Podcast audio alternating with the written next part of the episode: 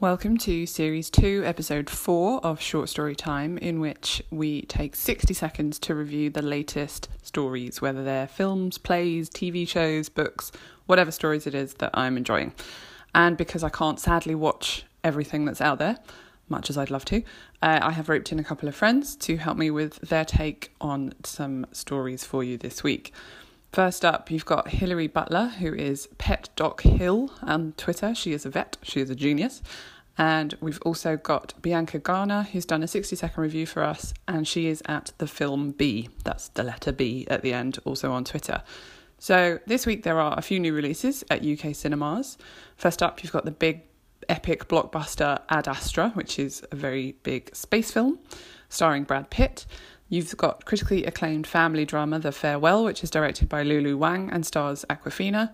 And then there is The Kitchen, a female take on typical kind of mob mafia film, and Colson Whitehead's new novel The Nickel Boys. So stay tuned and let's see how much information we can put into 60 seconds.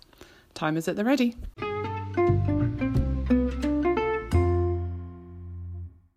In The Nickel Boys, we are introduced to a boy who is very, very promising. He's doing well at school, he's got a part time job, he's staying out of trouble, and looks like he's got a great future ahead of him until he is arrested while he's hitchhiking because he doesn't know that the driver of the car actually stole the car.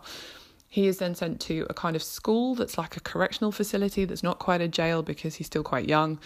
Um, but effectively, as soon as he gets there, you know that he is in for all manner of hell because he is a boy of colour in America in the 50s or 60s, I forget the decade.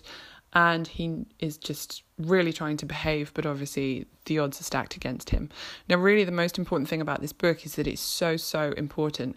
And it's not really explicit, but you know the horror that is happening around this guy and you connect with him straight away.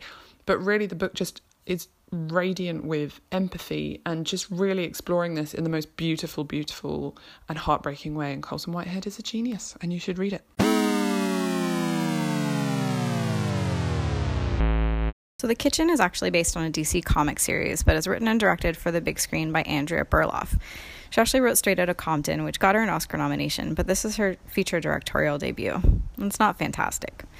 She gets a great cast Melissa McCarthy, who is amazing in last year's Can You Ever Forgive Me? Tiffany Haddish, who still mainly is stereotyped as a comedic actress, but holds her own fairly well here. And Elisabeth Moss, who is, well, she's just great in everything, and she is here too. The movie sees our three leads as wives to leaders in the Irish mob in Hell's Kitchen in New York in the 1970s, and they've been told time and time again that they're just wives and only good for keeping their men happy. But after their husbands are busted, they decide to take matters into their own hands and gain control of the family business. While great in premise, the film does seem uh, a little flat and tonally indifferent, and it tries to work too hard in the beginning to gain sympathy for women so the audience can root for them. Yet, men mobsters never seem to have this issue.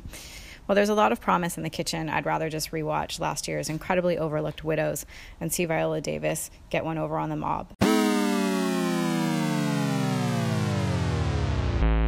In director James Gray's near future vision of our world, Ad Astra basically reveals an Earth that has already reached the stars nearby and is looking to go out even further. So forget the moon, forget Mars, we're going even further than that.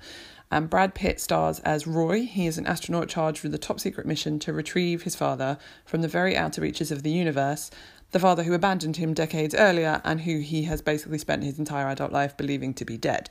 So, although really the focus is Roy and his relationship with his dad and his abandonment issues and him compartmentalizing his issues. The really the best thing about this film is the effects. It is absolutely breathtaking. It is one of those rare films where it needs to be seen on the biggest screen. It's all about the sound and the experience, and it is just visceral from start to finish and really just so so impressive mixed in with that story. Um, and really, it's a bold cinematic masterpiece and a character study all wrapped up in one phenomenally executed piece of storytelling.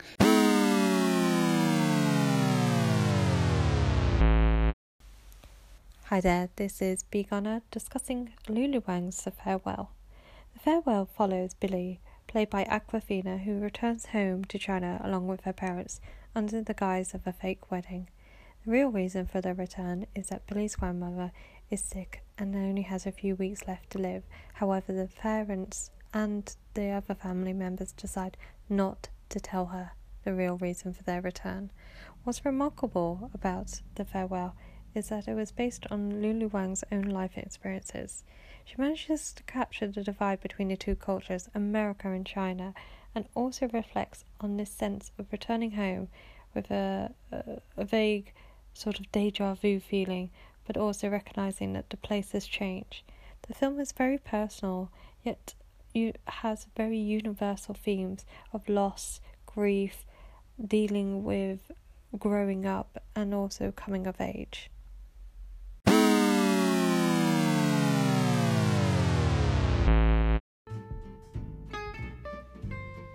Are interested to know what my thoughts were beyond the 60 seconds of this episode, then do get in touch. You can find me at Film versus Book, that's Film vs Book on Twitter and Instagram, and let me know what stories you've been enjoying.